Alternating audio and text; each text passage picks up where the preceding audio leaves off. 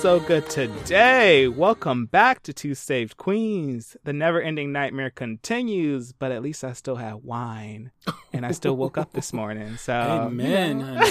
Amen. How are we, Miss Devereaux? You know, I'm actually doing good in these quarantine times, girl, because my daddy, Elliot Stabler, Oh, um, yeah. from Law and Order SVU, is coming back. Um, Chris Meloni, and know, I'm a little excited about that. I always loved him. I remember, you know, Oz, the show Oz, where he used to do full nudity, and he was he's always been, oh. he's been my white daddy for a long time, girl, since the Oh. '90s, girl. Honestly, since I was a teenager, honey. I love that. Mm. You've been holding him down for a long time. A long time. A long time. I'm not gonna lie to you. I I mean, I was always an Olivia stan because she was just uh Mariska. Um, was it Hargitay? Is that her Hargitay, yeah, Har- yep. Oh, she's just so fierce. She just held it down, and I can believe how long it took her to become captain because they even did that whole kind of sexist ass bullshit where it's like, oh, she's just like the um, what is it, like the temporary captain? I'm like, make her captain. She's been holding it down for so long. Yeah, she Uh, said, "I'm the captain now, ho. I'm the captain now."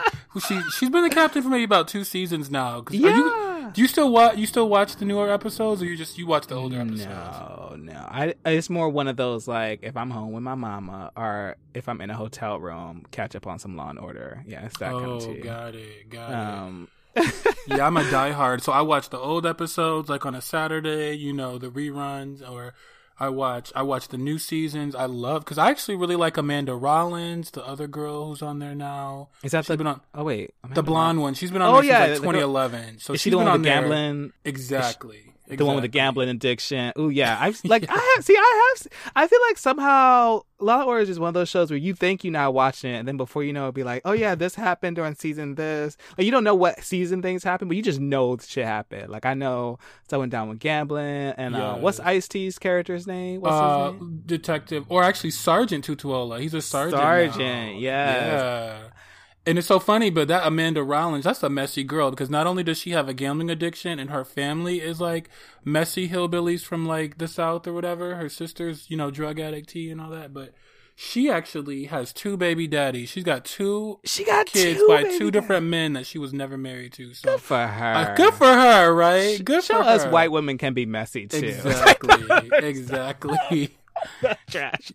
Uh, but I will say I'm a little 50-50 on Elliot coming back because the Elliot I remember was some was basically if there was a real Elliot like that. Oh, that's yeah. that's that one That's that we talked about last week. That's police. Like he he broke them laws. Like he broke them laws. So I don't know if he needs to come back. Like what is he supposed to be doing? Just checking in on um Olivia? Like what's I mean, they haven't said just yet, but it's it is Okay. one thing. He's not like a beat cop, like doing stop and frisk on the corners in Harlem But and Brooklyn. he's that one. Like, he's that one who's laying drugs on you though, because he feels like you need to go down, and it's gonna take too long to wait for the you know them to find another way to arrest you. I mean, but the thing is, is he he's focused on like pedophiles and like sex offenders. So I mean, you know, the people he's like wanting to lock up, they are not good people. It's not like he's just trying to lock up your brother, or your cousin, or your Mm. uncle, or your, your homeboy. Like, Girl, they somebody's brother, cousin, uncle. I'm gonna just say that.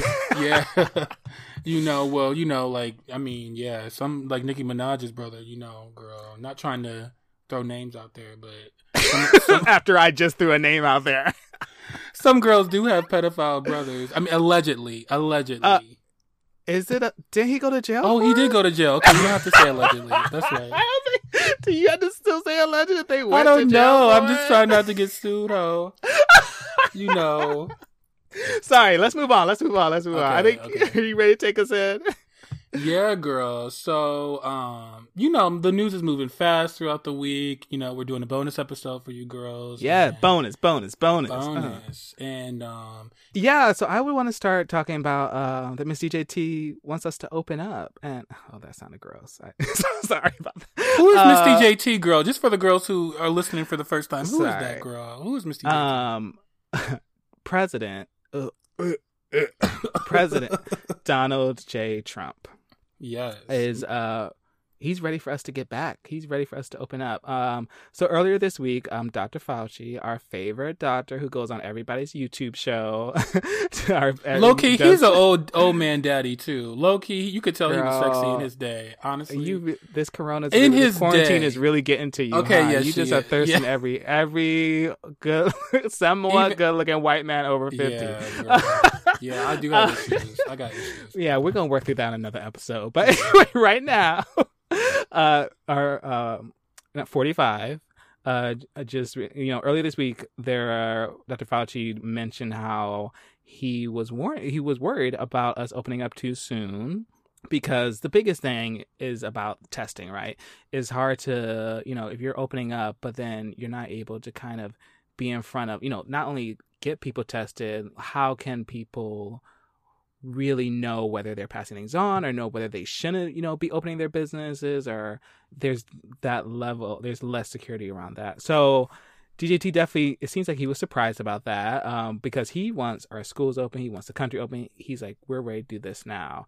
And on Friday, there was a follow up press conference he did where there were honk, uh, trucks honking in the background, which he took as, um, you know, rooting for him, although they were protesting. um, she thinks everybody his, loves her, doesn't she? Everybody. Girl? I Every, mean, yeah. it's it's I mean a lot of, the white girls do love her. A lot of the white girls they do. But there's just her. a level of narcissism that's just like there's not a doubt. Like, is there no doubt that maybe they don't like? No, I guess not. Um, but he's been living that way for a long time. So a long time, yeah. Uh, but he dubbed. Uh, he talked about Operation Warp Speed, which he then went on to say it means big and it means fast. Bitch, we know what warp speed. Like, what are you talking about? Anyone who's watched fucking Star Trek or Star Wars, uh, but God, I just can't believe how simple these these queens are. Like just, uh, you know, I haven't listened. So I listened to him speak about this, and it it made me realize that Alec Baldwin really ain't doing nothing. Like he has, there's so much to work with there. Like it is crazy to literally li- like I always kind of read the transcripts, but to really listen to him give a speech or talk, like it is something else. Um, so I don't recommend it, especially if you're not feeling a good headspace. But it is it's something. It is like, wow, look at what we did. Oh, but it, it is that one did. black female comedian on Twitter who's really doing him justice. Sarah. Oh, Cooper. Oh yeah, yeah. Oh. You've seen her her when she lip synches him. She does a good job, honestly, oh, better than yeah? than Alec Baldwin. Although Alec Baldwin is another sexy daddy. I just want to throw that out there, but. Oh. I had to check her out. It looks like her Twitter is Sarah CPR. yeah, it? she's yeah. amazing, and she her you know her actually her takes on Trump have been getting a lot of traction. She really a lot of those press conferences she redoes them, and she does an amazing job. I had to check that out. Yeah, I mean anything, but again, he gives he gives the comedians a lot to work with. Um, he went on to then say that vaccine or no vaccine, we're gonna be back. Like he's ready to do this. Uh, and of course, it's just so frustrating. As I said, it goes back to this testing idea. It turns out LA, and we kind of mentioned in the past, is the first American city to allow testing whether you have symptoms or not. So that's the other big piece of this is like some of the testing that some of the states are allowing is only if you're showing symptoms, only if you have a fever and things like that. But that, you know, there's plenty of people can be asymptomatic and there's plenty of people can just be carriers. So that's not giving all the clues in terms of how many people potentially could be passing on the virus. I mean, girl, if you really, if you, I mean, I, I would tell a girl, if you really want to test, like lie about your symptoms. I mean, I'm that type of girl who I will, oh my God, my pain is so bad. I go to the uh, ER just because I want to get a scan and I will. Uh, make sure you got insurance because ER know, is no exactly no, it's no joke, no penny. I will yeah. exaggerate if I really want a test done. I will exaggerate my symptoms. So I mean, just throwing. I'm not a medical girl, but well, I'm I telling you, a girlfriend you know. of mine recently thought, you know, she felt like she had symptoms, and she recently missed like an email for something, like potentially a like interview for something, and she's like, "Oh well, but I didn't technically go test it." I was like, "Girl, how she? How would she know? How would they know? Like, tell them that you almost were on your deathbed. Tell them exactly. you went to the hospital. They nobody know. Exactly. They gonna go check your medical records? No." and especially as a black person, you know, they're not they're not necessarily taking you that seriously when you go to the ER or when you Talk go to a doctor. It. Especially Talk if you're a black it. woman. I hate to, you know, that's even that's even more so mm. an issue with black female patients. And so I think that you really honestly to make yourself heard, you have to probably exaggerate your symptoms, you know, and do it in a way that's most convincing. You got to put on your best Meryl Streep Angela Bassett acting job. You know, when you in front of these doctors, especially white doctors, because they are not taking us seriously. So you got to make it seem like you're on your way out of here. Yeah, do do whatever you need to do because I mean the Associated Press has said that 41 out of our good 50 states are still falling short of testing, um, and this weekend we're recording this on Saturday, uh, the 16th. This weekend. 48 out of our 50 states are supposed to be reopening. It looks like the only ones um, who aren't doing are Massachusetts and Connecticut. Um, but even New York is like parts of upstate New York are going to be opening up, like in terms of businesses and things like that. So be careful out there, y'all. It's, yeah, um, we not I'm, over. Don't we are not. Them. I mean, it's not over. Just because Americans got tired of it does not mean coronavirus. it, I feel like that's really what happened. People were like, you know. you know. what? I'm done with this. I'm ready for summer. right. and then you got and then you got Miss DJT out there, you know, further in the narrative and riling the girls up. You know, still not wearing masks. Still not wearing a mask. still so. not. wearing. She not mask for mask. Nope. And in fact, Dr. Fauci even testified before the Senate the other day and in the meet or in the uh, Senate hearing, Dr. Rand Paul, Dr. Rand Paul, who actually had Is coronavirus he a doctor? Himself, unfortunately, yeah, he's somebody's oh. doctor. I think he's he's a I think he's an eye doctor, if I'm not mistaken. I have to look. Oh, oh, girl! I mean, yeah, but, um, it, it, does count. Yes, actually, I, I know. It Optometrist. Does, it does it. count. I, but I know what you mean, though. I'm but joking. anyway, um, I mean, there's a difference between you and the person who's doing the national response to um, our country's disease, uh, our country, you know, who's helping to do our national response to a pandemic um, that is ravaging our country. But yes, but then he tried to he tried to downplay Dr. Fauci's credentials and say, "Who are you really to tell us about opening up the economy? Why should we listen to the health experts what? like you?" And Dr. Fauci had a good comeback for Rand Paul, just talking about his own credentials and the fact that essentially he's trying to he's not trying to destroy the economy but what he wants to do mm. uh, is to make sure it's safe because if we have to have another shutdown towards the end of the year then that's going to hurt the economy mm. that's going to make things even worse right so oh yeah good. so i mean dr fauci is ready for those girls and you know that i mean he is Dr. Fauci is really he's actually being a little less careful now that basically the coronavirus task force is kind of is on its way out, basically being dismantled. And so I feel like Dr. Fauci is more free to speak his mind, defy Trump a little is bit. Is it? Because you know? I was just seeing what is her name? Doctor. Uh, oh, was it Dr. Deborah Birx. Brit. Yeah, that Birx? complicit white so woman. So is it oh on the? Because it seems. I just saw something about how she's been getting into it with the CDC, which of course, uh, like going on a little bit, like you know, the CDC was in the news this week about with Trump because actually it's to the point about them wanting to reopen. The CDC had come up with all these guidelines for states and businesses and everything, even from churches to follow. And basically, the administration was like, throw that shit out the window. We don't care about anything about that. But come on free press you know protection of the, the true people they that shit still got leaked so then they had to kind of you know, they got thrown on their backside and had to kind of actually say like, okay, well maybe there's some stuff we can use here. But he got in trouble for that, um, and I think there's been some contention between him and um, Miss Birx. Who, who, so whose side was she on? Whose side was she on? I think. Well, I well the I think she's mixed. Like I think th- I think the feeling is that she's that in some ways she's used to because she does seem to have Trump's ear, yes. um, and that she's well like in some ways that he doesn't I guess rumblings are that or rumors are that he doesn't always like how Dr. Fauci speaks to him, probably because he talks to him like you're a fucking idiot. right. What you're doing. But I think she seems to she's when she she seems to be able to talk him off of doing certain irresponsible things a bit easier.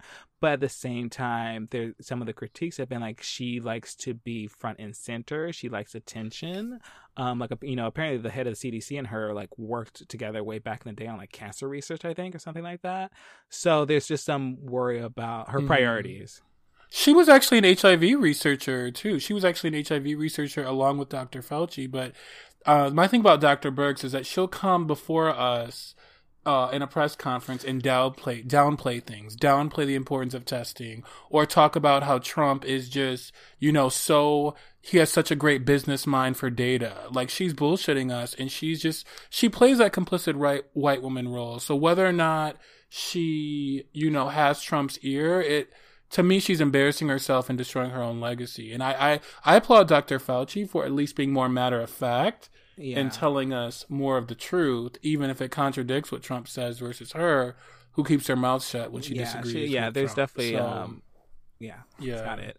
Um, but it kind of speaks to, I mean, sort of the type of people like Dr. Fauci who unfortunately aren't even there anymore. You know, let's talk about Rick Bright, who was um, a former top vaccine official with the Biomedical Advanced Research and Development Authority, who got, um, you know, kicked to the side. Uh, partly there was a lot, there's a lot here. I mean, partly it seemed like, you know, so this came, this was testimony that he did under a whistleblower um, complaint that was made, and just he was kind of speaking to issues around, you know, his warnings about shortages, like supply shortages not being taken seriously. There, he felt like there were some attempts in the process, um, in the vetting process of a hydrochloroquine, Hy- hydroxychloroquine, um, as, right? Sorry, hydroxychloroquine. Thank you for that. Miss miss that X Y, uh, which we know um, some of that was found in fish cleaner that you know some stupid white people had taken and, and one of them had died from, but was something that Trump had been pushing as a quick remedy. Um, I think it's also found in like malaria medicine, but in a different form.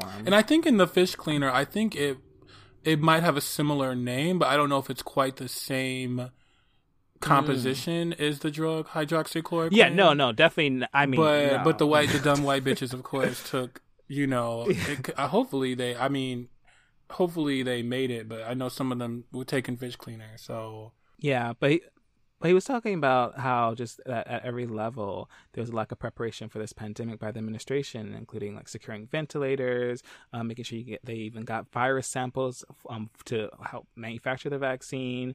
Um, he made this point, you know, I know Trump in his recent press conference on Friday, who was talking about, you know, reopenings and like Operation Warp Speed about, you know, speeding this vaccine to people by like the end of the year when he was saying vaccines take a long time um, and feeling like that was way too optimistic and felt very unlikely and that the U.S. is already losing time.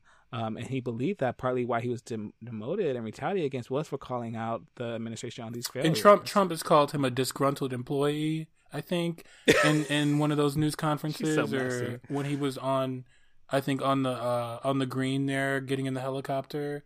So he's just trying to downplay him like every other person he's fired, but this man is the real deal. Like he's telling us the truth. Yeah. Yeah. Yeah, definitely worth um if you haven't checking like checking out or even looking at highlights um from his testimony. Uh, but just something that it made me think about because there's been so much talk about this vaccine, and I mean definitely I guess it's on the front of my mind. Being a California girl is knowing how there's been like the anti-vaccination movement, and it just there was some really good articles. There's one in the New York Times just talking about that this there's potentially this battle brewing around dis- misinformation and, and where public officials, scientists, and politicians are going to have to be going against all these edge well i don't even know if there's still edge cases anymore movements around you know anti-vax anti anti-vaccination especially the idea that even if it's this vaccine is rolled out or and, and there's like everyone's being encouraged to take it that in some ways that kind of feeds into this narrative of like oh here they are really trying to control us through this vaccine, or here they are trying to hurt my children, which is a lot of the reason that, you know, these anti vaccines, like they basically have this feeling that by taking a vaccine, you know, that's where autism comes from. That's where you're actually like, you know, hurting your immune system by taking a vaccine and,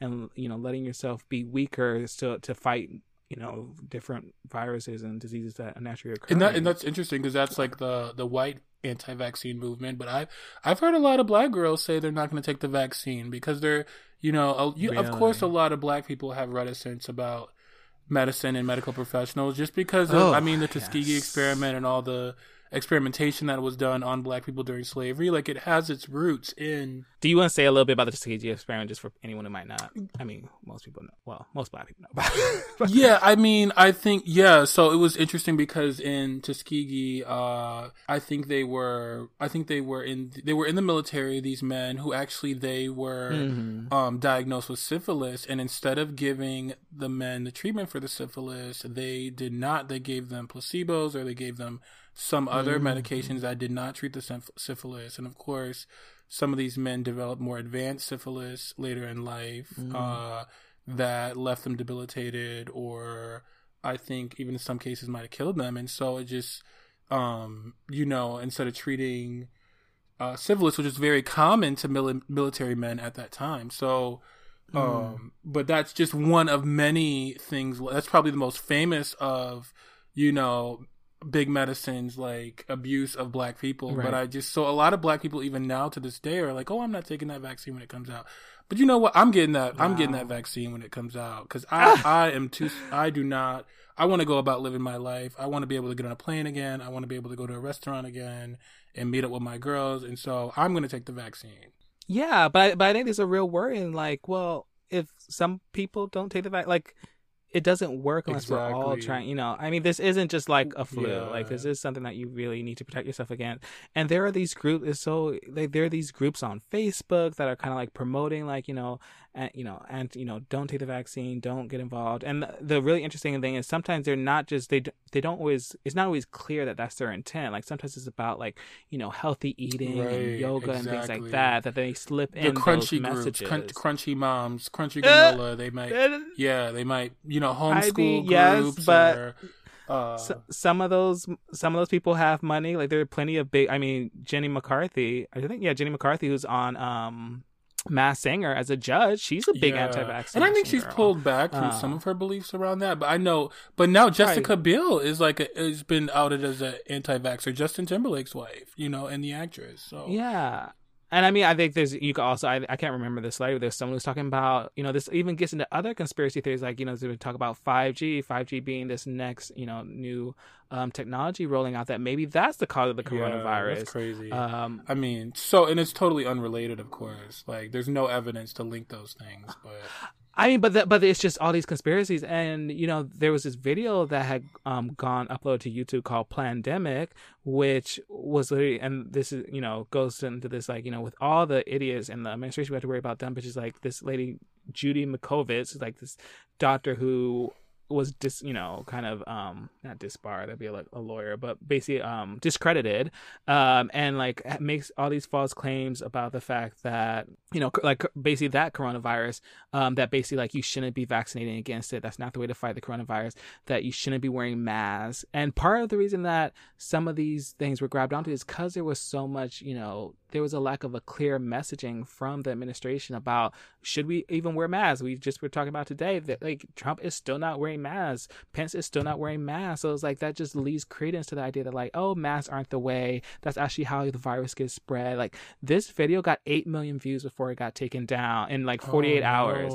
And it kind of goes to some of my issues with like Facebook. You know, I, I had a friend who was um thinking about applying for a job at Facebook, and I was like, bitch, that company's evil. And yes, every company has evil things to it, especially under capitalist system, blah blah blah blah blah. But there's just something about Facebook when I think about you know the reasons why we're in this situation, the reason why we got Trump, Yes. like misinformation and the spread, and them just always wanting to be like, oh, we're just you know. We're just the platform. We don't have anything to do with it. People can just say whatever they want. And they are. In these small groups, people are saying whatever they want and talking about conspiracy theories. And YouTube, even YouTube was trying to get in front of it, but you know, there's so many videos. They're literally looking at billions of views and billions of videos on on uh, on their websites. That yes, it only got eight million, but that's still eight million people watching a conspiracy video, and it takes them time to take these things down. And the damage is already done. People can still repost the video. They change the name, they hide it, they put it in the secret Facebook groups that Facebook doesn't police as much as like more public facing groups, and misinformation spreads. Sometimes the journalists get and infiltrate those groups and expose expose like the white supremacist Facebook groups and all that.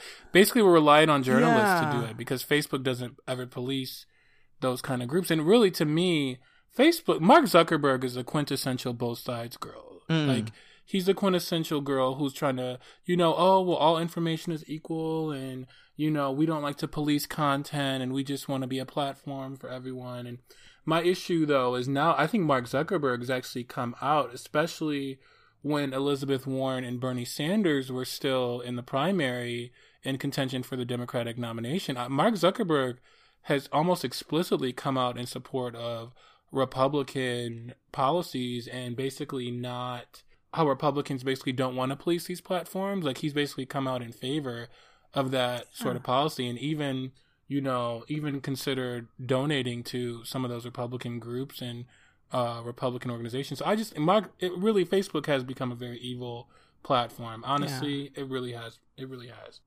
I think we have some good news though. Thank In you. fact, Wonderful. today- Bring us out of that. yeah. bring us out of that because we got to get out of the darkness sometimes and into the light. And you know, it's funny because today we record again on uh, May 16th, to Saturday, and President Obama gave a commencement specifically for HBCUs, historically black colleges mm-hmm. and universities today. Um, which kind of he did one for the people. You know, we got to big ups for Obama because you know, yeah. we rarely hear him or rarely does he get credit for kind of explicitly doing anything for black people and so he he did he did one for the HBCUs mm-hmm. today for all the 2020 grads who couldn't have their official graduations on site um, and he once again mentioned failures of leaders on the coronavirus issue um, which many took as a slight against Trump another slight against Trump and so I was just proud of him for that because not only is Obama coming out more forcefully, even though he didn't mention Trump explicitly, but also doing one for the HBCUs. And tonight he will be doing one at 8 p.m. Um, for well tonight on Saturday. So by the time you all hear this, it will have been done. But he's doing one that's going to be broadcast on the four major networks: ABC, NBC, CBS, and Fox. And of course, Miss DJT is going to be jealous. Okay she know Miss DJT, Miss Donald J. Trump loves her media coverage, and she's about to be mad. Um, so expect a bunch of Obamagate, you know, conspiracy tweets tonight and railing against the media because, of course, I mean, the whole reason she's president is because she ran being jealous of, you know, this black man who was president. So, mm-hmm. birtherism, conspiracies exactly. about the fact that you know, you know. Uh, signal boosting that kind of nonsense. Uh, but real quick, I mean, the one thing I really took from the speech was the fact that he, you know, he talked about Ahmaud Arbery. Like he talked about in terms of like the that it is really important as black people to both find allyship in the struggle of other people but also to look toward our past to look for the trailblazers who have you know done this work you know to look at the four you know the forefathers and foremothers to really feel inspiration to get through this moment. Um, and i really appreciated that. Like you know i definitely have some critiques of obama but i definitely think this was a moment where i was like yes my yes. black president i've missed a- you. amen. I'm um, you know we all miss him but I think your point about like Obamagate, like, and we're not going to spend too much time on this because it's literally just a dis- deflection. Um, for those of you who don't know, Obamagate um, was a, a, hashtag that Trump was tried to start last weekend um, off the back of um, unmasking of you know basically uh, the clarification that there were um, previous members of the um, Obama administration who had basically had warnings, I guess, or just been notified that there were concerns around Flynn, and it just kind of plays into this idea that um, Trump feels like he's been set up with all this Flynn stuff and Russia stuff, and just feels like it was a setup by Obama to like for him to fail and all this other bullshit. Um, but really, it just feels like, girl, we don't like at this point, 89,135 Americans have died. Stop fucking trying to distract us about bullshit. Like, she's so obsessed with Obama, so obsessed with trying to find someone else to blame than her fucking self and all these fucking crooks that he put in office. Like, oh yeah, Obamagate is the new birtherism. Like, it, I, I mean, it really is. And actually, there's a good piece in the Atlantic that talks about that. Um, and so, I mean, yeah, it really is. He's just trying to, you know, build that base again of race, racist white people who are just have so much resentment of Obama for being a black man who became president and for all his achievements. And so this is just another form of that and trying to distract us, like from like you said, from these eighty nine thousand one hundred and thirty five Americans who have died because of his inept response to coronavirus. So mm. Mm. Um, but yeah, just kind of along those same veins, talking about Michael Flynn and Attorney General Bill Barr, uh, the black federal judge in D.C. Ooh, come on, say it again. Federal judge in D.C. Emmett Sullivan, who's a, Bill Clinton appointee, um, is not dropping the case against Michael Flynn just yet, even though Attorney General Bill Barr and the Justice Department have formally dropped the case. But the judge really has the final say. Um, and in fact, he's inviting amicus curiae, um, or friend of the court, uh, friend of the court Meaning he's inviting third like parties. basically that's like exactly. outside people. Yeah, he's like inviting, third parties. Basically like I don't trust either like somebody exactly. else. Exactly. So he's inviting third party groups to come and make the case against Michael Flynn since the Justice Department won't. So that it and I think he even added another judge on there to even review the case exactly well. because so many people, so many legal scholars, so many people, former Justice Department officials, are completely outraged about uh, the the Department of Justice dropping the case against Michael Flynn. They think it's a miscarriage of justice, and of course, political interference on behalf of the Trump administration. So, uh, Judge Sullivan basically said, "Okay, I'm not dropping this case just yet. We're gonna have a third party look into this and make the case against him." And of course, the move was opposed by Flynn's lawyers, who argued that it would be inappropriate to allow third parties to weigh in on the case. But Judge Sullivan does not play these games. In Mm-mm. fact, he even accused Michael Flynn of treason one time because basically what he's being accused of is lying about his contacts with the Russian ambassador. And what happened was, even with Susan Rice and even possibly other members of the Obama administration, um, what they were doing is they actually, of course, were spying on or recording calls of the Russian ambassador. And just so happened that Michael Flynn happened to be an American that he was talking to. You know, whether it was authorized or not um, is unclear, but, you know, they thought that Michael Flynn was compromised because he was lying about his Russian contacts. And so, mm. and of course, he did mm. lie to the FBI when he was interviewed about his Russian contacts. Um, and so it was, you know, Judge Sullivan actually uh, pot said that basically Michael Flynn's guilty plea or some element of his defense and then taking back his guilty plea could even constitute perjury. So Judge Sullivan is not mm. playing with Michael Flynn. He is not or the Department of Justice or Bill Barr. So and there was um and there was a really interesting CNN article just about the fact that like, you know, in some ways if this goes against Trump, you know, once and goes, you know, kind of puts him in the corner and he tries to pardon that, it makes it look even more fucking shifty that this had like so it makes it even more clear that basically you were just using, you know, Barr and the Department for Justice to basically protect yourself, which is not what you're fucking supposed right, to do. Course. I mean, of course, it never happened in the Obama administration, but you know, who's keeping tabs? So. who's keeping tabs? We are. we, we, are. are. Uh, exactly. Uh, so then, in another story, um, uh, this is maybe mixed news. There's some good. There's, I mean, mostly good. I mean, the bad is really about whether it can come to pass. Um, on Friday, there was recently a vote by um, the House of Representatives on the HEROES Act, which is basically the new CARES Act. Uh, this is a $3 trillion package. It did pass the House, which is democratically controlled. So really the trouble is about Miss Senate and Miss McConnell. Um, what's included in here is a lot of great things. Um, personally, you know, as a progressive girl, there's some things that I wish had been taken a bit further because, of course, it's going to get um, knocked down a bit by the other side. But still, another round of stimulus checks. So, you know, another $1,200 come into your pockets. Um, no, I know. Basically, going to pay that rent that's overdue. Um, you know, a, additional uh, loan payments. Um, so, uh, I think the loan payments are 10,000 on federal, but even 10,000 on private, which I'm happy about because I still have some private loans. Hello. Um, an extension on, you know, some of this, these, um, loan forgiveness to 2021, um, federal unemployment extension, um, $13 an hour additional hazard pay for all essential em- employees, which kind of speaks to the reason that they're calling the HEROES Act to truly, you know, support the people who have been put, been on the front lines and doing, you know, really taking care of us um, during this pandemic.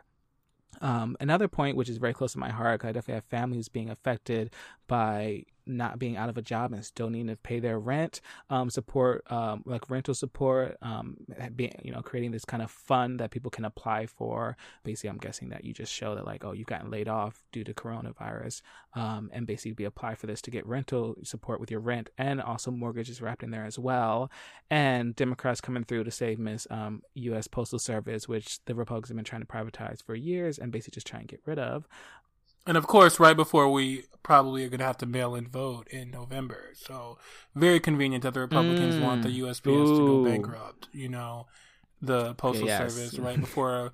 I mean, because right it's there. unclear whether we're going to be able to vote in person in November based around what coronavirus does in combination with seasonal flu. So, you know. Yeah. And I know. Ca- I know California recently did, has you know made it mail in um, voting possible, but you know it's a state level thing that, or at least the federal government leaving it to the states, and we know how some of these states be yes. acting, especially when it comes to voting rights of um, certain people. Um, the other thing I just wanted to say about the HEROES Act, like just things that I think you know, part because again, there are things I think that are really amazing about it, but just to kind of put in perspective, you know, some of the more progressive, um, you know, congressional members, I think they call it the CPC. So it's people like AOC, um, uh, people in that like like the squad were kind of pushing and others were kind of pushing for was not just to get another kind of one time twelve hundred dollar payment, but even to get like monthly payments to get even more support, not just getting ten thousand dollars to get thirty thousand um, dollars. But and, and those monthly payments would have been for how much? Two thousand dollars a month, right? Is what they the progressives yeah, are pushing so, for. Yeah. yeah. so yeah, yeah, it was it was such and you know there are you know other countries that are do you know other countries that have even been like in terms of trying to get people not even laid off have been taking you know I think in, like the UK, Canada have even been giving between like 80 even I mean starting at more like 70 like 70 even uh, 90% of like um people's um, salaries to kind of keep them employed to kind of help with that. So there is countries that are going a bit further. Um, so I think there, you know, there's nothing wrong with you know pushing it a bit, especially knowing what the kind of pushback we're gonna already we know we're gonna get. Honestly, I don't know what your opinion is, girl. I don't think she's going to pass. Um, right. Partly, I, I think either. it's because I don't either. Um, it's already getting pushback from both Trump and McConnell. So I, I think there's no way that yeah. even the twelve hundred dollar, the additional twelve hundred dollar payment along with the other, you know, the $13 an hour hazard pay for essential workers. And none of this is going to get passed, yeah. unfortunately. So I, I think that's why I'm frustrated because I'm like, you should like go hard with it. Because I'm like, in some ways, like, this is also a political act, I think, in some ways, like knowing how Republicans are these days, like then make it so clear, knowing that we not Biden as a representative to inspire the girls to see that, like, yes, Democrats are working, but no, we're really working. We're really fighting these fucking people for you. Um, and that we really are pushing to do something different. Um, because 1200 even the $1,200, like, even the past 1200 even another 1200 like, people already been off for two months. Like, that's still not rent in a lot of major cities. Like, so I think they could have gone a bit harder. But yeah, in like, Detroit, in Michigan, they're uh, they're going to start evicting people on June the 12th. So you know how there was a moratorium on evictions during the coronavirus pandemic, but now I guess so that ends. It, so end, ends? it looks like it ends on June the 12th unless the unless the governor extends it again. So and I so yeah, and seeing and seeing quotes from like McConnell, like you know that he doesn't think we have the urgency of acting. You know, um, let me give his exact word. I don't think we have yet the fe- felt the urgency of acting immediately. That time could develop. I don't think it has yet. And you're literally talking about people potentially about to get evicted, but here we have um you know the Senate Majority Leader saying that I don't think there's any urgency yet. What a what a ridiculous man. I mean, to me he to me he's the enemy. Like Trump is Trump is one form of the enemy, and he's the more powerful form of the enemy because he's way mm. more. Um,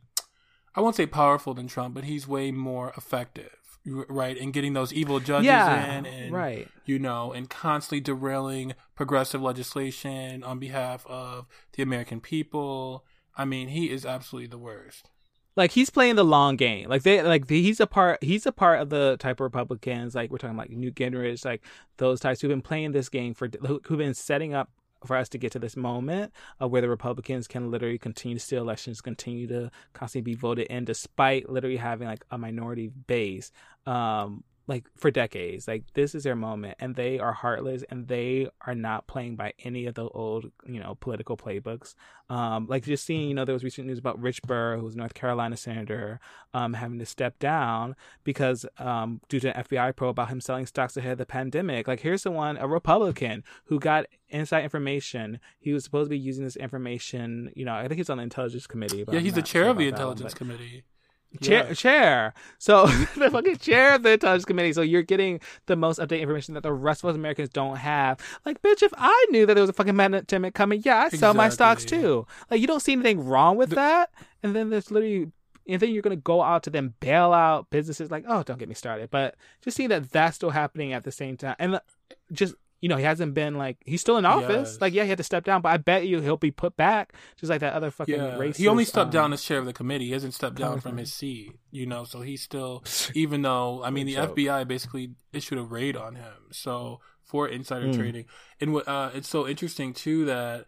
Um, like you said, how Republicans are just so for corporate welfare, but never for helping out people. Like, you know, Mitch McConnell, Richard Burr, etc. But even another thing that the Republicans are really pushing is basically liability protection for companies. So, like how they're trying to force uh, how companies are trying to force people to come back to work even when it's not safe just yet. Basically, the Republicans want the businesses to be absolved of all liability should their workers get coronavirus while working, so that they cannot, so that people cannot sue their employees for negligence if they get coronavirus while working.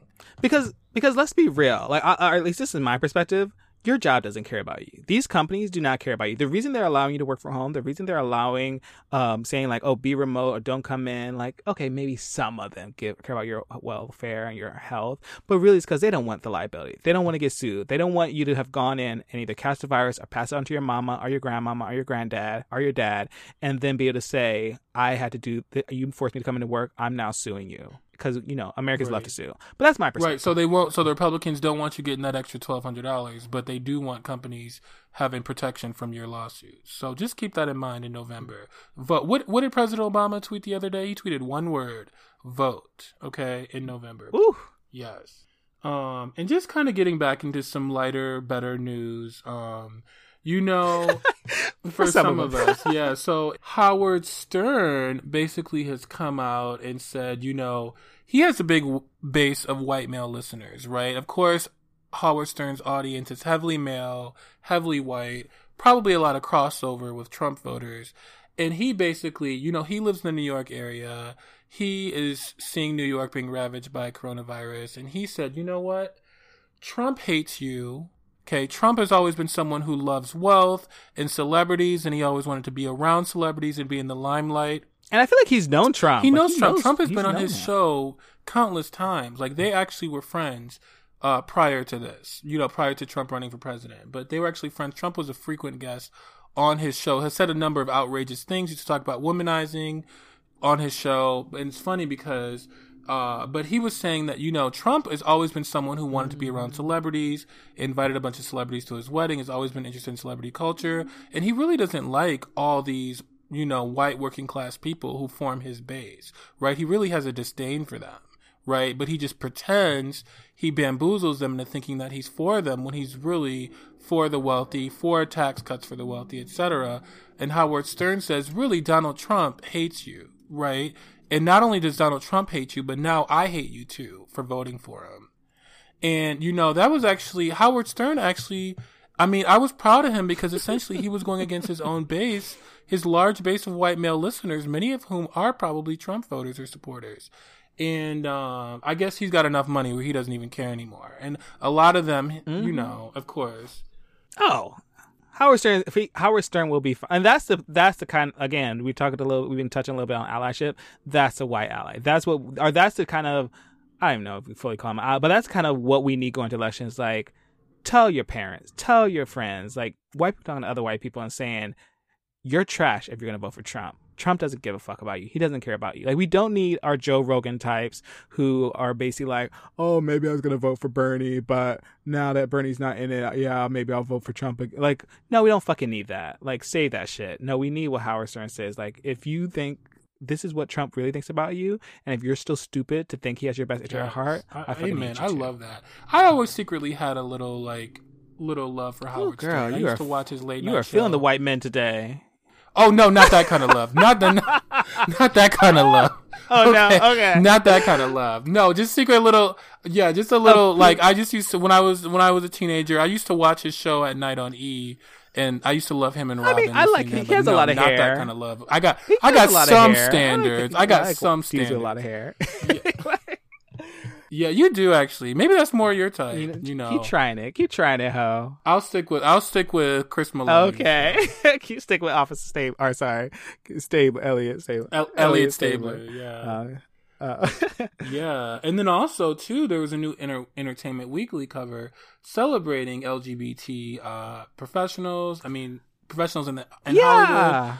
Yeah, you know, what? and that was just really interesting because the, who they chose to include and who not uh, which is kind of an interesting thing, right? Do you want to talk about that more, Miss? Yeah, because you know I'm an entertainment girl. I live in Miss LA, uh, and I saw this like going around on Twitter, and I just thought it was an interesting. Like, I actually don't.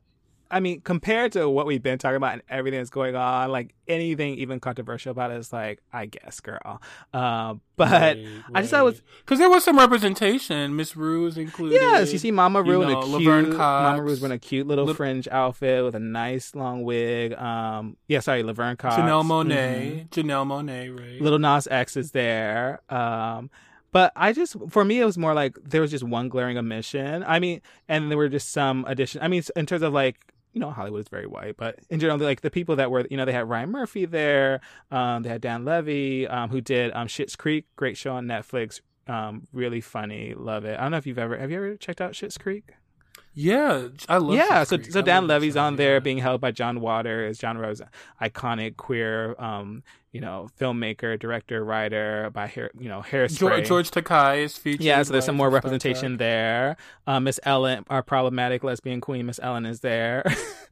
um, but for me, Ricky Martin, Ricky Martin. Uh, you know, um, but for me, I think what was missing was like, where was Billy Porter? Like, girl, how are you gonna do it? Like, especially for like someone who is black and so fiercely gay and Hollywood and had his moment with Pose and you know just and um you know musicals um like Kinky Boots and I was like, where's Billy Porter? And the people that they do have there, like Marlene Dietrich, fine. I appreciate Marlene Dietrich.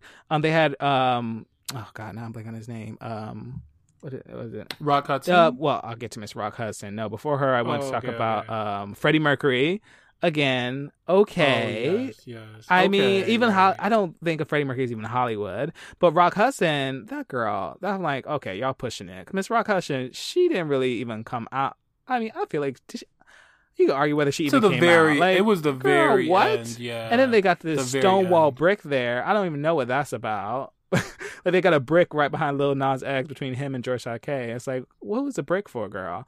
So there's some choices that were made, but um, I don't know. So the main omission for me is just Billy Porter. Like y'all trying it with that one. Uh, I could also seen um, Wanda Sykes be there, but oh yeah, Wanda Sykes should have been featured there too. I feel. I feel like I think I think that's an omission too, a, gla- a pretty glaring omission. But I mean, I, I will say I think I think to do this effectively, they really need should have had a committee with a lot of representation. You know, no, that's the only way you're going to get every person um every important person in Hollywood. A committee. Is to what have, do you mean committee? To choose to choose the cover, like to choose oh, who's going to be girl, on the cover. The time you can't just rely on like three or four people choosing. or it's like, or you can't just rely on if those people are mostly white. Are those people like that's about where representation well, exactly. counts? Like you know, and I doubt EW doesn't have people of color or queer people of color on their staff to speak up. And maybe they did speak up, or maybe they were on that committee and they just got outvoted, being like, "Oh no, it'd be you know, Rock Hudson is having his moment because Hollywood's on Netflix, and we need to speak to that." Right. And it's like, I guess, girl, but you know, you never know what's fully happening behind the scenes. But definitely that Billy Porter thing, y'all y'all fucked up with that one. Um, yeah, they messed up on that. They did. But t- speaking of entertainment, it's kind of like a good lead in um, to kind of talking about some other types of news. There was recently an article in the LA Times about speaking to creators of color, just about kind of their how they feel about coronavirus um, as affecting their work and TV and this recent um, you know, pu- not even just push, but this recent plethora of shows that are showing diverse experiences, showing different Black experiences. We kind of, I think you brought up the question, and I think I kind of answered it, and just saying like, yes, I think this is um, a great moment to the Black TV, and there is a this great quote here from Kenya Barris, who we talked about last week, creator of Blackish and the new Netflix show um, Black AF, saying that there's nothing you know, there's this has been nothing short of a black renaissance in film and TV, um, and just feeling like yes, this is this great moment, but now you know some of the industry itself, the entertainment industry itself, is kind of going into survival mode. People aren't going to movie theaters. Like in some ways, yes, people are more watching TV and, and consuming content, but that's going to run out. Like you can't create, or you have to create it in different ways because you how are you going to film a live action show? You know, right now you can't even do it but also there's just all these new safety precautions that are going to need to be implemented um, you know new ways of being on set and taking care of your health especially because like we've been saying we think this coronavirus is going to be around for a while so it's going to make things more expensive and maybe that's going to be the difference between another black show being greenlit to be made or something else that you know, maybe people aren't going to be as willing to take certain chances, especially knowing that certain things might cost more than they did previously. Um, well, Tyler Perry. I mean, Tyler Perry still said he's going to produce. He's going to move all his actors on, you know, onto his new studio property. Yeah, so I feel but like it, but it's always he's gonna be creating. yeah, but it's always I worth saying like in some ways, and that's I think the thing that like I we we touched we actually didn't actually really touch as much on Tyler Perry. Like I think there's there's a lot there with Tyler, but I think I'd always give it credit. Tyler Perry is fucking amazing because he's able to do his own thing. Like in some ways, Tyler Perry is his own beast. Like that is not how the rest of the Hollywood industry functions, and most of the Hollywood, most of Hollywood, most of people, especially being in, and he's in Atlanta too. I think that I think that allows for a little bit of difference. It allows too. That, think- but also he just doesn't need to go. He's not going to white investors. He's not going to the white studio heads to try and make the case for why this thing should be done, or why you know. As the article talks about, you know, someone, um, someone who was working on a, um, I think, a film that kind of like has some like difficult black themes. Their investor just pulled out because they're like, actually, we just think people want things light or more fun, so they want to deal with anything that's going to be too heavy. Mm. Um, he doesn't have to worry about having those right. arguments because he's paying for his own shit. He greenlights his own stuff. He doesn't have to worry about it. And that's the kind of stuff like those decisions get made often by white people and often by people who don't, who already have certain preconceptions, certain ideas about what's going to work for mainstream America. And I think there's a worry that that will be harder going forward. I think um, Gloria um, who was um, one of the co-creators of one, one Day at a Time, was worried about this momentum dying down of this desire for more um, diversity inclusivity in terms of TV and film. And by the way, it was still not as great. To, like it was better. And you know, Kenya was saying, you know, this is like you know a renaissance. But even then, that's still not as good as it could be, um, in my opinion. Right, right. Well, I mean, we have to remember coronavirus. I mean, the pandemic at least won't last forever. No, right? for At sure, point, for we're gonna go back to a new version of normal, and so hopefully, you know, we can come together and and make sure that we are supporting this kind of content when it comes But out. And yeah, and I think that's really valuable. But I think even if coronavirus, I think the effects of productions getting like those things can have long lasting ramifications. long But I think that's why it is really important to support, you know, buy black, support black and queer, I guess. but but black and Right, queer, but right. LGBT to support these shows, like, you know, to support these creators, especially even in a time right now, um, because it is a hard time for a lot of um, you know, creative individuals, creative people. Um, so Yeah, Yeah, and support those only those black only. fans. Oh girl. right? that's co- that's content too. Oh yeah. that's content, right? I thought you said I Raheem is fine. Raheem is fine. We don't have to worry about Raheem. Yeah, It's okay. I'm yeah. Max Connor, you know, there's a few of them. There's a few of those Uh, girls. Maxes. Okay. I take Raheem over Mac. Anyway, we're Yeah, me too, me too, me too. Uh, but we so we still got some enlightening to do. So uh, we thought we were done, but we I well, you know I said that I still have some things to say about insecure, and so we are going to do it. So enlighten Judy's, w- you know, this week we're still or this Monday we're still not done talking about insecure, and we also had a um, question come in um a mail uh, yeah Oh. about um black af so we'll also talk a little bit about that but insecure um i i'm gonna have to start this off um why I stopped watching it. I think we could just start there. So I, I, I don't think I did ever answer that question, that um point when I said like I did start Insecure. I made it about halfway through, and for me uh, there were two main reasons I stopped. One is like I would think, and it's like I don't know why it really hit me, but I think I was really over the fact that like Issa cheated on Lawrence. I was like, bitch, like I and I, I get it, but I was like, bitch, you cheated on We're this on good. this again.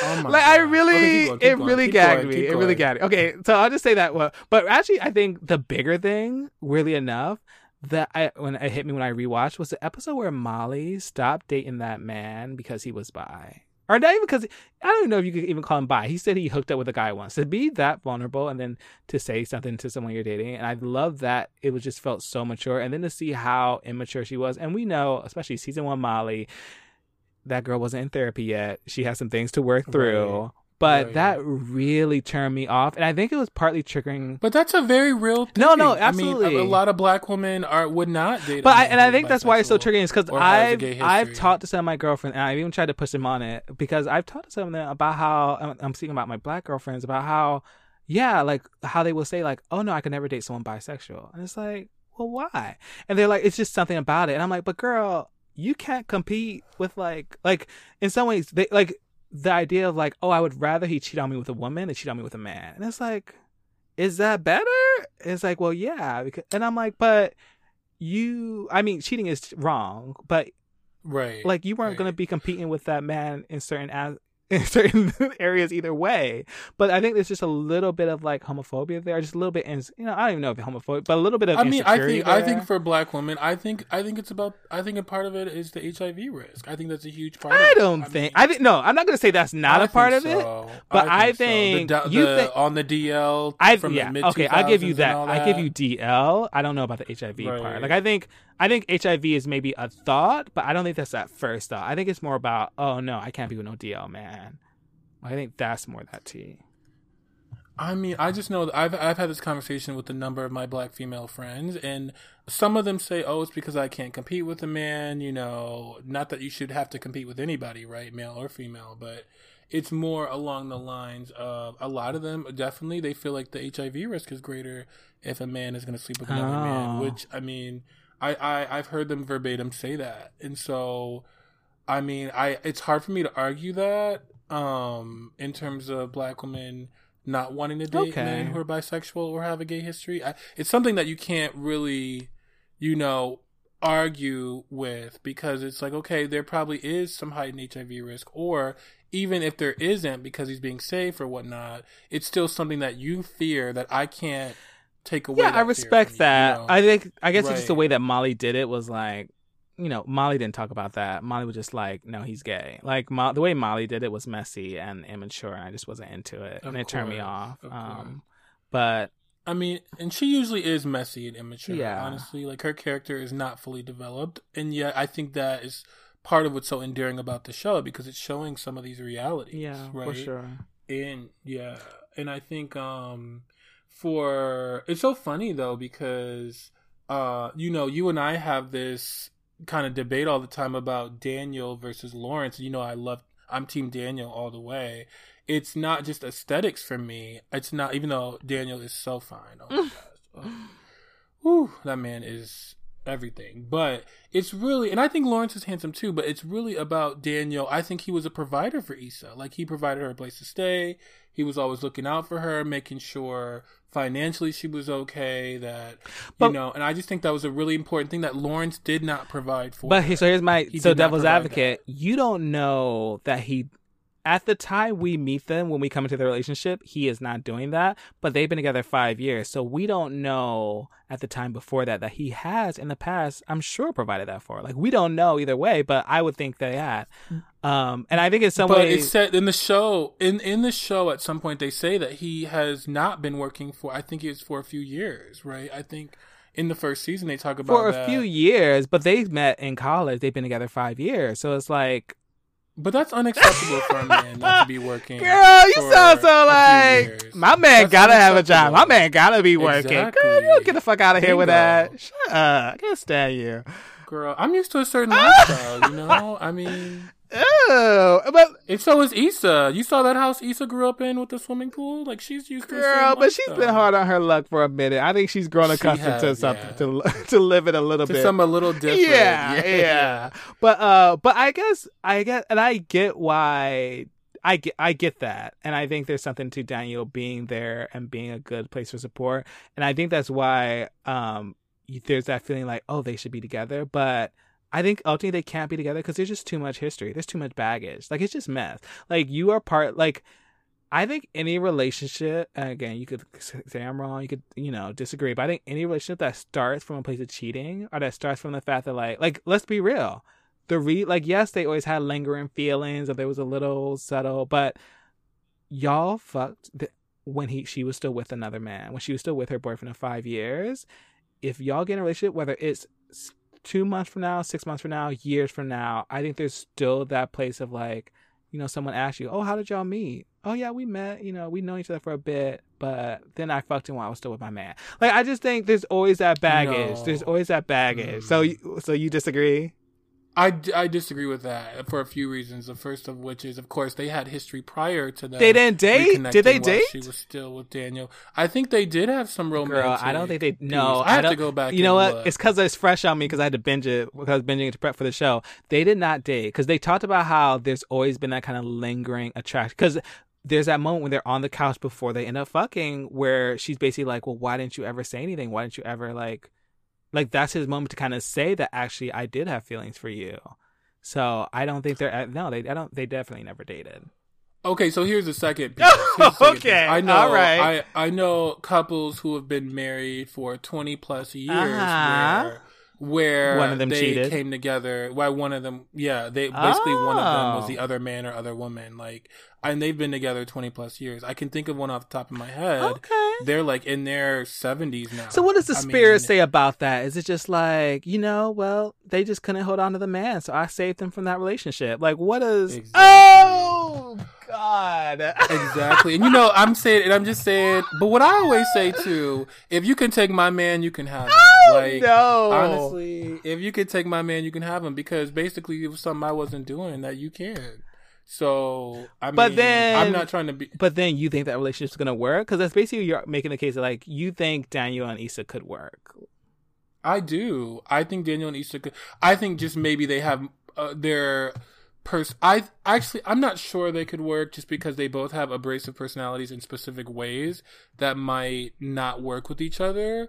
But I love them together aesthetically. I love that he always supported her. Mm. I, I love when she tried to support him and his music and what he was doing. I just thought they had the potential for a healthier relationship. I just something, you know, just did not work there. Well- so but It's I don't Yeah. think it's going anywhere either way. Because right now she got Nathan in the picture, who is so fine. Oh come on, light skin king. Like he is. Oh my god, that man is so oh, fine. I I don't think he's that fine. Bro. What?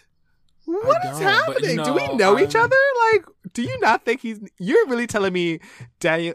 Okay, I'm not gonna put you on the spot for Well, Daniel. Daniel versus- is the All right, finest all man right. who's been We're not gonna do this, but Okay, I Daniel. Is okay, we're gonna take Daniel out of it. But you don't. You don't.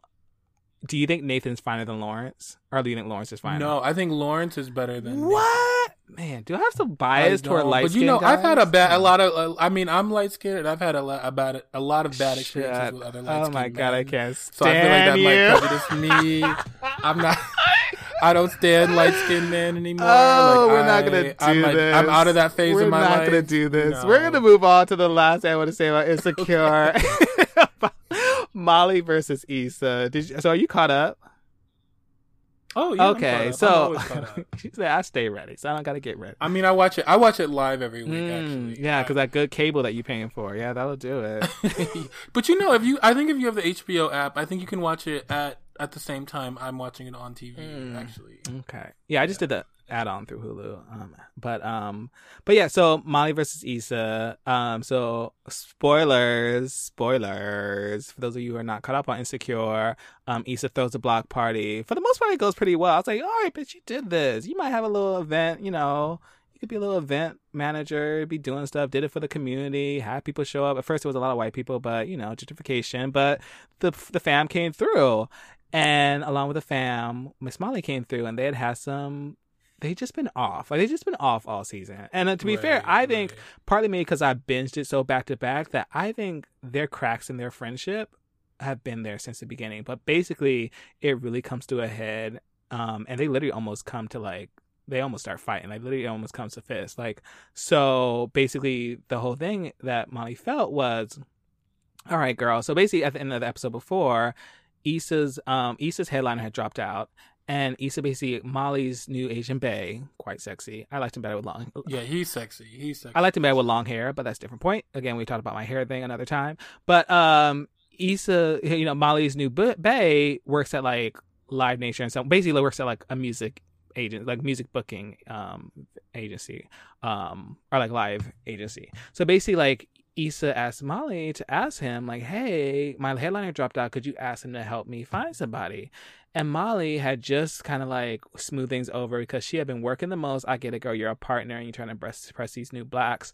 But she had been um, working the a most. partner at a law Partner at a firm. law right? firm, Partner sorry. at a law firm. Partner at a law firm. Or she's working towards. Is she a No, partner? oh, actually, oh my Is she God, no, she's not a partner, but she wants to be on partner She's track. working She wants to get on partner Yeah, track. exactly. Track. So I get it. Um, but basically, also, she's really trying to prioritize having a good, healthy relationship and basically hasn't had him get any, any time to Agent Bay, and he was starting to feel it. So she had just patched things up with him, and then Issa comes through and he's like, hey, girl, all. Mind you, they hadn't been cute, you know, cool for a minute, had not had a good talk about how things have been off. But she still was like, hey, girl, I need some help. Can you ask Bay to, like, get me an ad? And she's like, actually, sis, I don't think, I don't think I want to do that. But sorry. Um, and she's like, okay.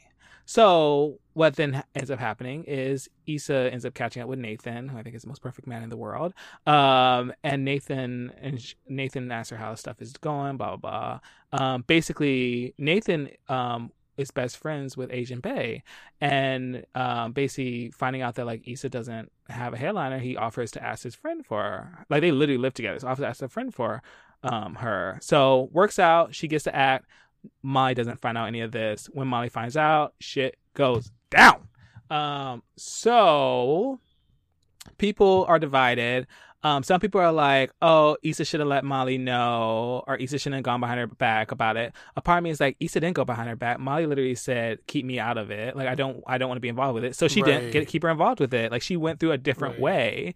And also a good reminder for some of y'all hoes, she, Molly wouldn't have had fucking Bay without Issa. Not only did you know Molly met um, Agent Bay through Nathan, who was Issa was dating at the time, but also when Issa went crazy with her whole ghost. I shouldn't say crazy, but she went off on her whole ghosting. I've been there, girl. That episode really triggered me. I felt that. Um, like why you just disappear like that? But when she went stalking homeboy and went to his house, Yeah, you have had that a couple too many times. you had a lot of niggas ghosted on you, bitch. I didn't. I'm not gonna lie. I, yeah. I wasn't. Ooh, I wasn't ready for that. Ooh, you threw me off a little bit. I don't know that I've had a lot. I mean, we've all had it. We've all had it happen, but you've had it a few too many times. You've wait, had it a few wait, too wait. many times. I don't know that you need to put on record that I had a few too many dudes ghost on me. I've had a couple. I don't think no more, no less than other people. Okay, okay, girl. Keep telling yourself that. Okay. Anyway. Anyway, anyway, uh so uh, you know, Issa went on her stalking episode and Molly had a really bad date with Agent Bay and they basically kind of re started to reconcile. That moment kind of started to happen, which also Issa pushed for off the back of her. So really she don't even have no man right now without Issa. But anyway, Molly Molly's got shit with her and they blew up. And again, she literally confronted her after doing, you know, the Cupid shuffle. Like of all times, bitch, right to the Cupid shuffle at this woman's event. Like you could have held it on for a minute. yeah. But Molly's not that girl. She could have saved that. Molly could have saved that. She's not that girl. She's not that girl. She's she's Yeah, a she's she's, kind of like you. You know, you girl. you sometimes can't hold like you kind of like if it really like I think sometimes you're good about holding Girl, I'm back. saved now. You bringing up my Oh past? oh oh! You can bring up my past. I can't bring up. Okay. I'm saved now, Oh, girl. I'm not like that Oh. anymore. I'm not. okay. I mean, I used to blow up at girls at inappropriate times and prematurely. I have a history of that. I even lost a couple Judy's over that. But Mm, mm. um, yeah, I, I might have. But yeah, but- you know, I've learned and grown, and I'm a different girl now. Yeah. I found, you know, I found the Lord. okay, Like, all right. and I think Molly just needs to find. Um, I think she needs a. I think she needs to find a lot of things. One of those things is therapy. she's Another already she's already is- in therapy. Okay, but then I think she needs to find. I, I think her development is delayed for whatever. I think partially because she's been so career focused that she's neglected elements of her social development. And um and I think I don't think she should have had an issue with Issa going through Nathan to get to Asian Bay and to get a, another headliner because this was Issa's baby. Like this is her thing, her main thing that she's been working on for months. And okay, you don't want to be involved? Fine. Well, let you know let Issa find another route. Don't interrupt her her growth and her success because you because your relationship is fragile and you didn't want to ask him. Like I I, I think Molly totally overreacted. I really do. Yeah, uh, yeah. I think the only thing, I mean, it really comes down to communication. I think the thing that Issa could have done better was like send her a cute little text, not give her enough time where she could actually be self destructive and try and fuck up things, but to be like, you know, at the event, be like, hey, I just wanted to let you know, or before she got there, like, hey, just wanted to let you know. You know, Nathan, da da da da da. I did get some help from Agent Bay, just letting you know. Because then she could still be mad about it, but it's also like, well, I still gave you a heads up. Exactly. But- yeah, and then Issa would have covered her bases as far as that goes. But Molly could have sabotaged her though. Right, but that's why I was like, wait to the event. Like, wait till. Well, I guess she could have, or maybe, Oh. yeah. Actually, she could have still tried to do some stuff. She Damn it, could- Molly. exactly. Damn it, girl. Molly is just a problematic figure, right? I mean, and I actually really I like her. I relate. Yeah, I was gonna say you relate ways. to her, don't you? I relate. I relate to her in a lot of ways, not like Molly, but she acted out. She she really did show her. She showed her ass this this Mm-hmm. Yeah. time, and I wasn't feeling that because I, I do have a lot of things in common with Molly, and a lot of the same things that she has needed to work on, I've needed to work on too. So yeah. it's just she's a little bit behind me, I guess. You know. Yeah, so so curious to see how um so curious to see how things turn out. We're halfway through the season, so we'll probably touch on Insecure again after the season ends to talk about it. Which got renewed. Talk about, you know, Black Renaissance. Like, yeah, Insecure Look got at renewed for another season. Look at Amen. God. Come on, Issa. Amen. Do it again for the culture. For the culture. Um so we're actually can kind of transition into listener mail, um because our listener mail has to do with the last kind of thing we want to talk about today. So you can send questions, comments, anything you want, child, to ask them, A S K T H E M, at 2savequeens.com. You can also leave us those questions or comments by voicemail at 323 438 2827. So, one uh, question I got, I can go and read it without dying. Well, what does our voicemail sound like, girl? FYI, I need to call that number one time. I'm curious. what what does like what does it sound like to do it? To, Yeah, I mean, what? No, what does the voicemail say? Like when you? oh, child, don't I'm say nothing. Did you want me to record something? Oh, okay. It says there's I no one here to answer this because I'm not answering. I I have to look to see if how to. Do you want to be the voice? Do you want to record something for it? I could. I, I bet there's a way to do mean, it.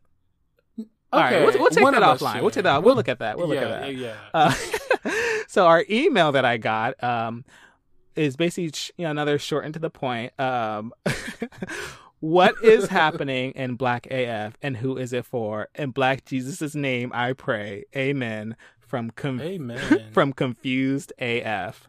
Um, so I think because I didn't, I know who sent this email.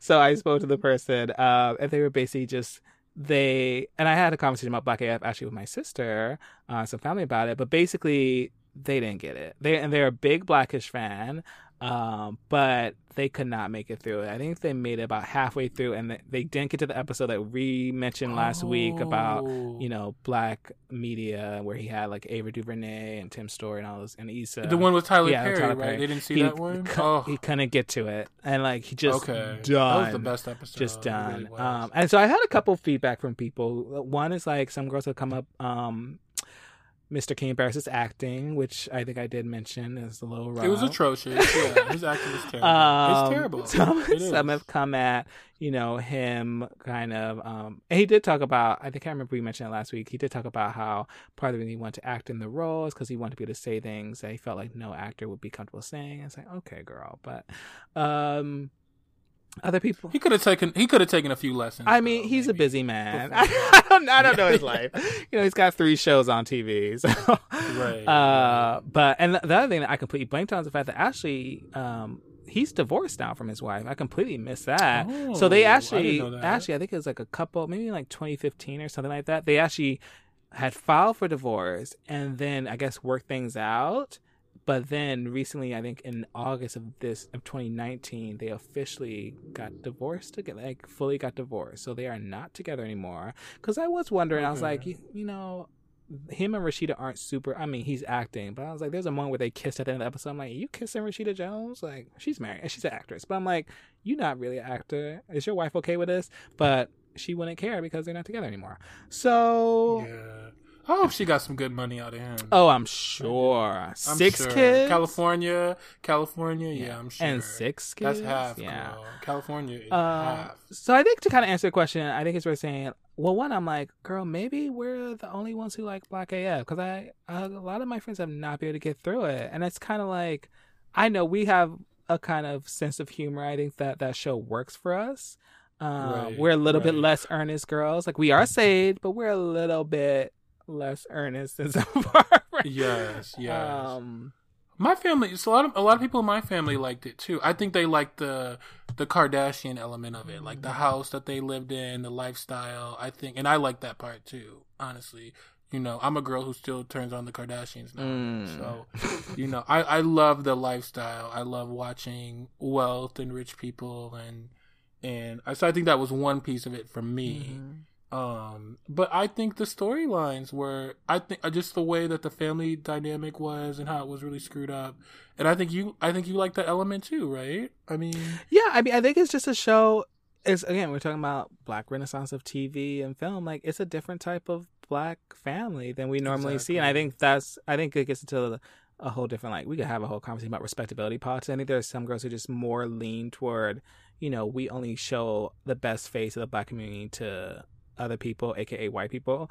But I think there's something about showing the mess and showing that actually there are families that are selfish and narcissistic and assholes and don't treat each other well all the time that are also black and that also deal with racism and you know misogyn misogynism oh, wait no what is it no misogynoir misogyny. misogyny misogyny. well no i Oh, want to say well there's like black there's like black Oh, misogynoir. yeah misogynoir. Misogynoir, um, yes. yeah tripped over it um but i don't know i think for me it's just something different like in some ways it's like i hope it does get a second season because i think I want to see different types of show. Like I like Blackish, but for some reason, yeah, Blackish just spoke to me because it's just the kind of messy girl I, that I like. Yeah, yeah, I think so. And I think, I mean, we could probably relate in some degree because we both have some messy family dynamics too. That's so true too. I um, think, yeah, I think I I relate to pieces of the show, like and elements of the show too. Um, I really do. Yeah. you know, I feel like, yeah. Well, that's getting a little too, it's getting a little too deep, but yeah, I there are- there are pieces of that show that I definitely relate to. Honestly, So, well, I think we'll leave that there. Um, that probably I don't think that person's going to continue watching, so it kind of didn't matter how we answered the question. Oh, right, but right, uh, but I don't even remember what the question was. well, no, the question. Who cares? I liked it. I liked it. You liked it. Let's move on. So moving on again you can send us emails to ask them at 2savequeens.com or leave us a message at 323-438-2827 so that takes us into thoughts and prayers. Um it's that time of the show where we give our it's just a rant but um or just you know give some true thoughts on things or you know take a moment to have some you know, have you know create some space in our heart and mind for something or someone who's dealing with things or a group um so i have two this week but i wanted to check with you mr Devereaux to see if you had anything that you need to get off your chest You know, I, I'm gonna let you handle this this one this week. Okay. I, let's. Yeah, you got some good ones. Yeah really yeah do. and they're completely not related and they're kind of like in some ways a bit different than what you maybe been hearing. Um but so the first one is really to going a bit actually outside our country and kind of looking a little wider thinking globally um goes to like the lgbt community in korea. Um so you know we've been seeing a lot of asian countries in some ways being really on top of what's been happening with the coronavirus. Korea definitely was at the forefront of that with doing like drive-through testing things like that but also have been dealing with their own kind of issues you know with you know there was a big spur of cases that even happened and why they had to accelerate their response through a church there. Um, but ultimately they've been having some recent um, increases again but this has actually been coming from the gay community there um, because i don't think korea is doing lockdown. I'm not positive of it.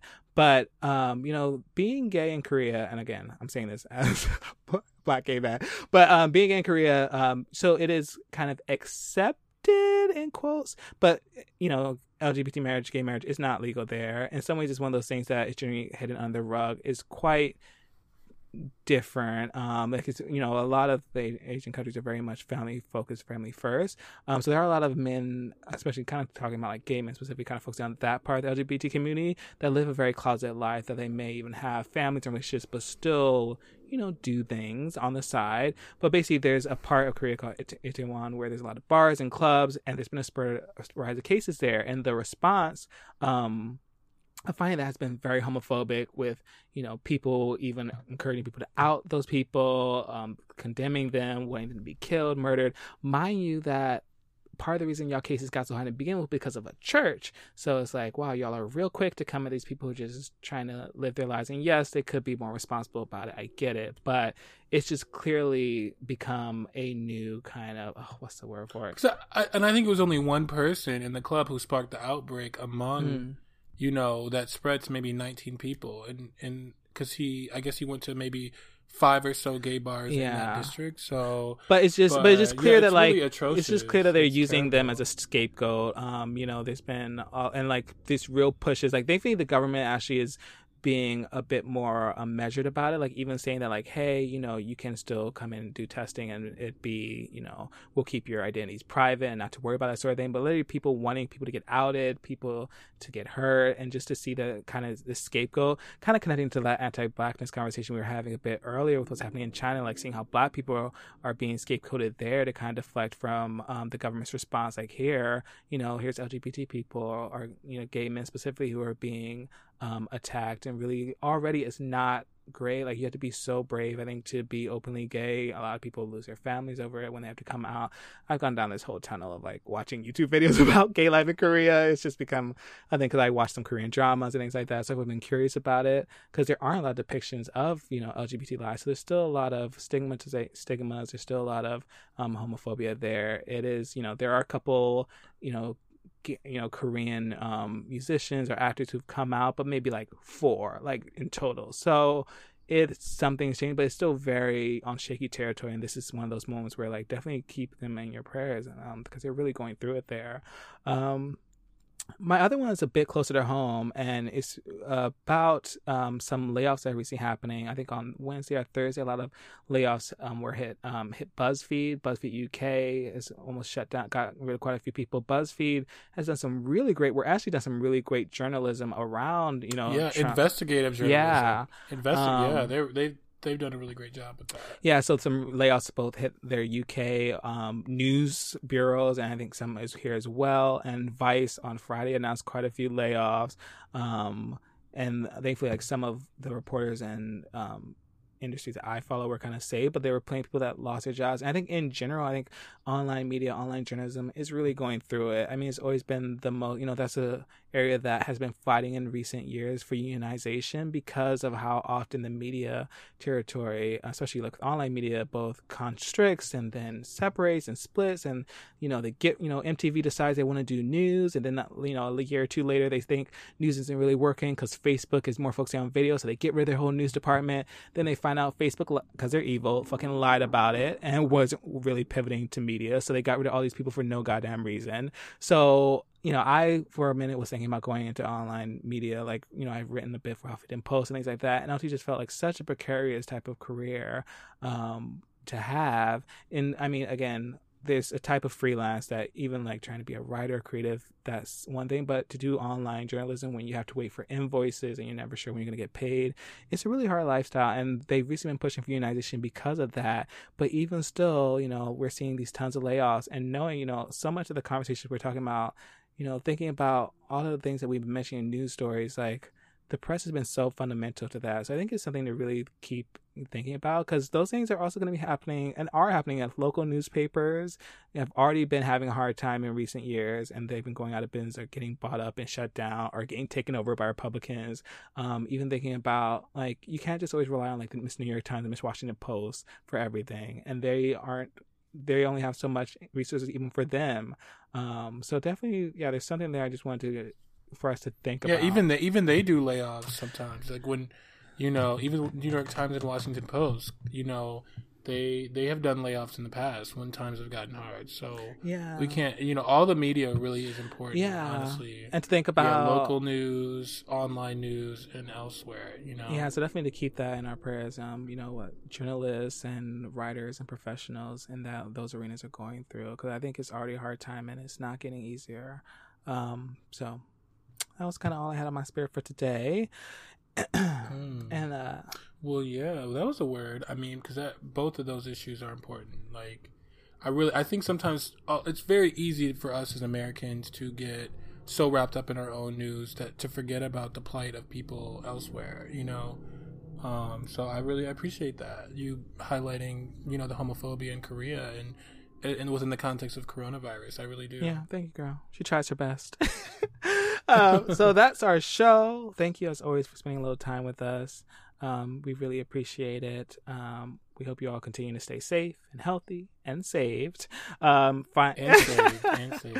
find us on Instagram, Facebook, and Twitter at Two Saved Queens. Um, please feel free to like, share, subscribe. And we're also on Apple Podcasts and iTunes make sure to rate us and review us. Um, and we may just read a comment on the show. And it's just really helpful with, um, you know, leveling up, you know, getting us up there. So do it. Um, tell your friends. If you don't like them, tell them anyway. You know, support black, support black and gay, support black and queer. This is where we're at. So thank you for all of that. Um, with that, we'll see you next week. But do you have a final word for the children, Miss Devereaux? Final word for the children today. Hmm. Wear your mask. Definitely, uh, girls. Well, for the girls who who stopped taking their PrEP, girls, might be time to get back on it for the summer. You know, I'm not encouraging anything, but I, I think girls are already out here on the apps doing what they're doing, or even or about to for the summer. So, girl, start taking start taking your pillows again. You know, and, and make sure you got condoms and lube ready, honey, because I can tell the girls are already out. You know, they're already out and ready to go. So, yeah, stay safe, stay safe, and stay safe. Thank you. All right, see y'all later.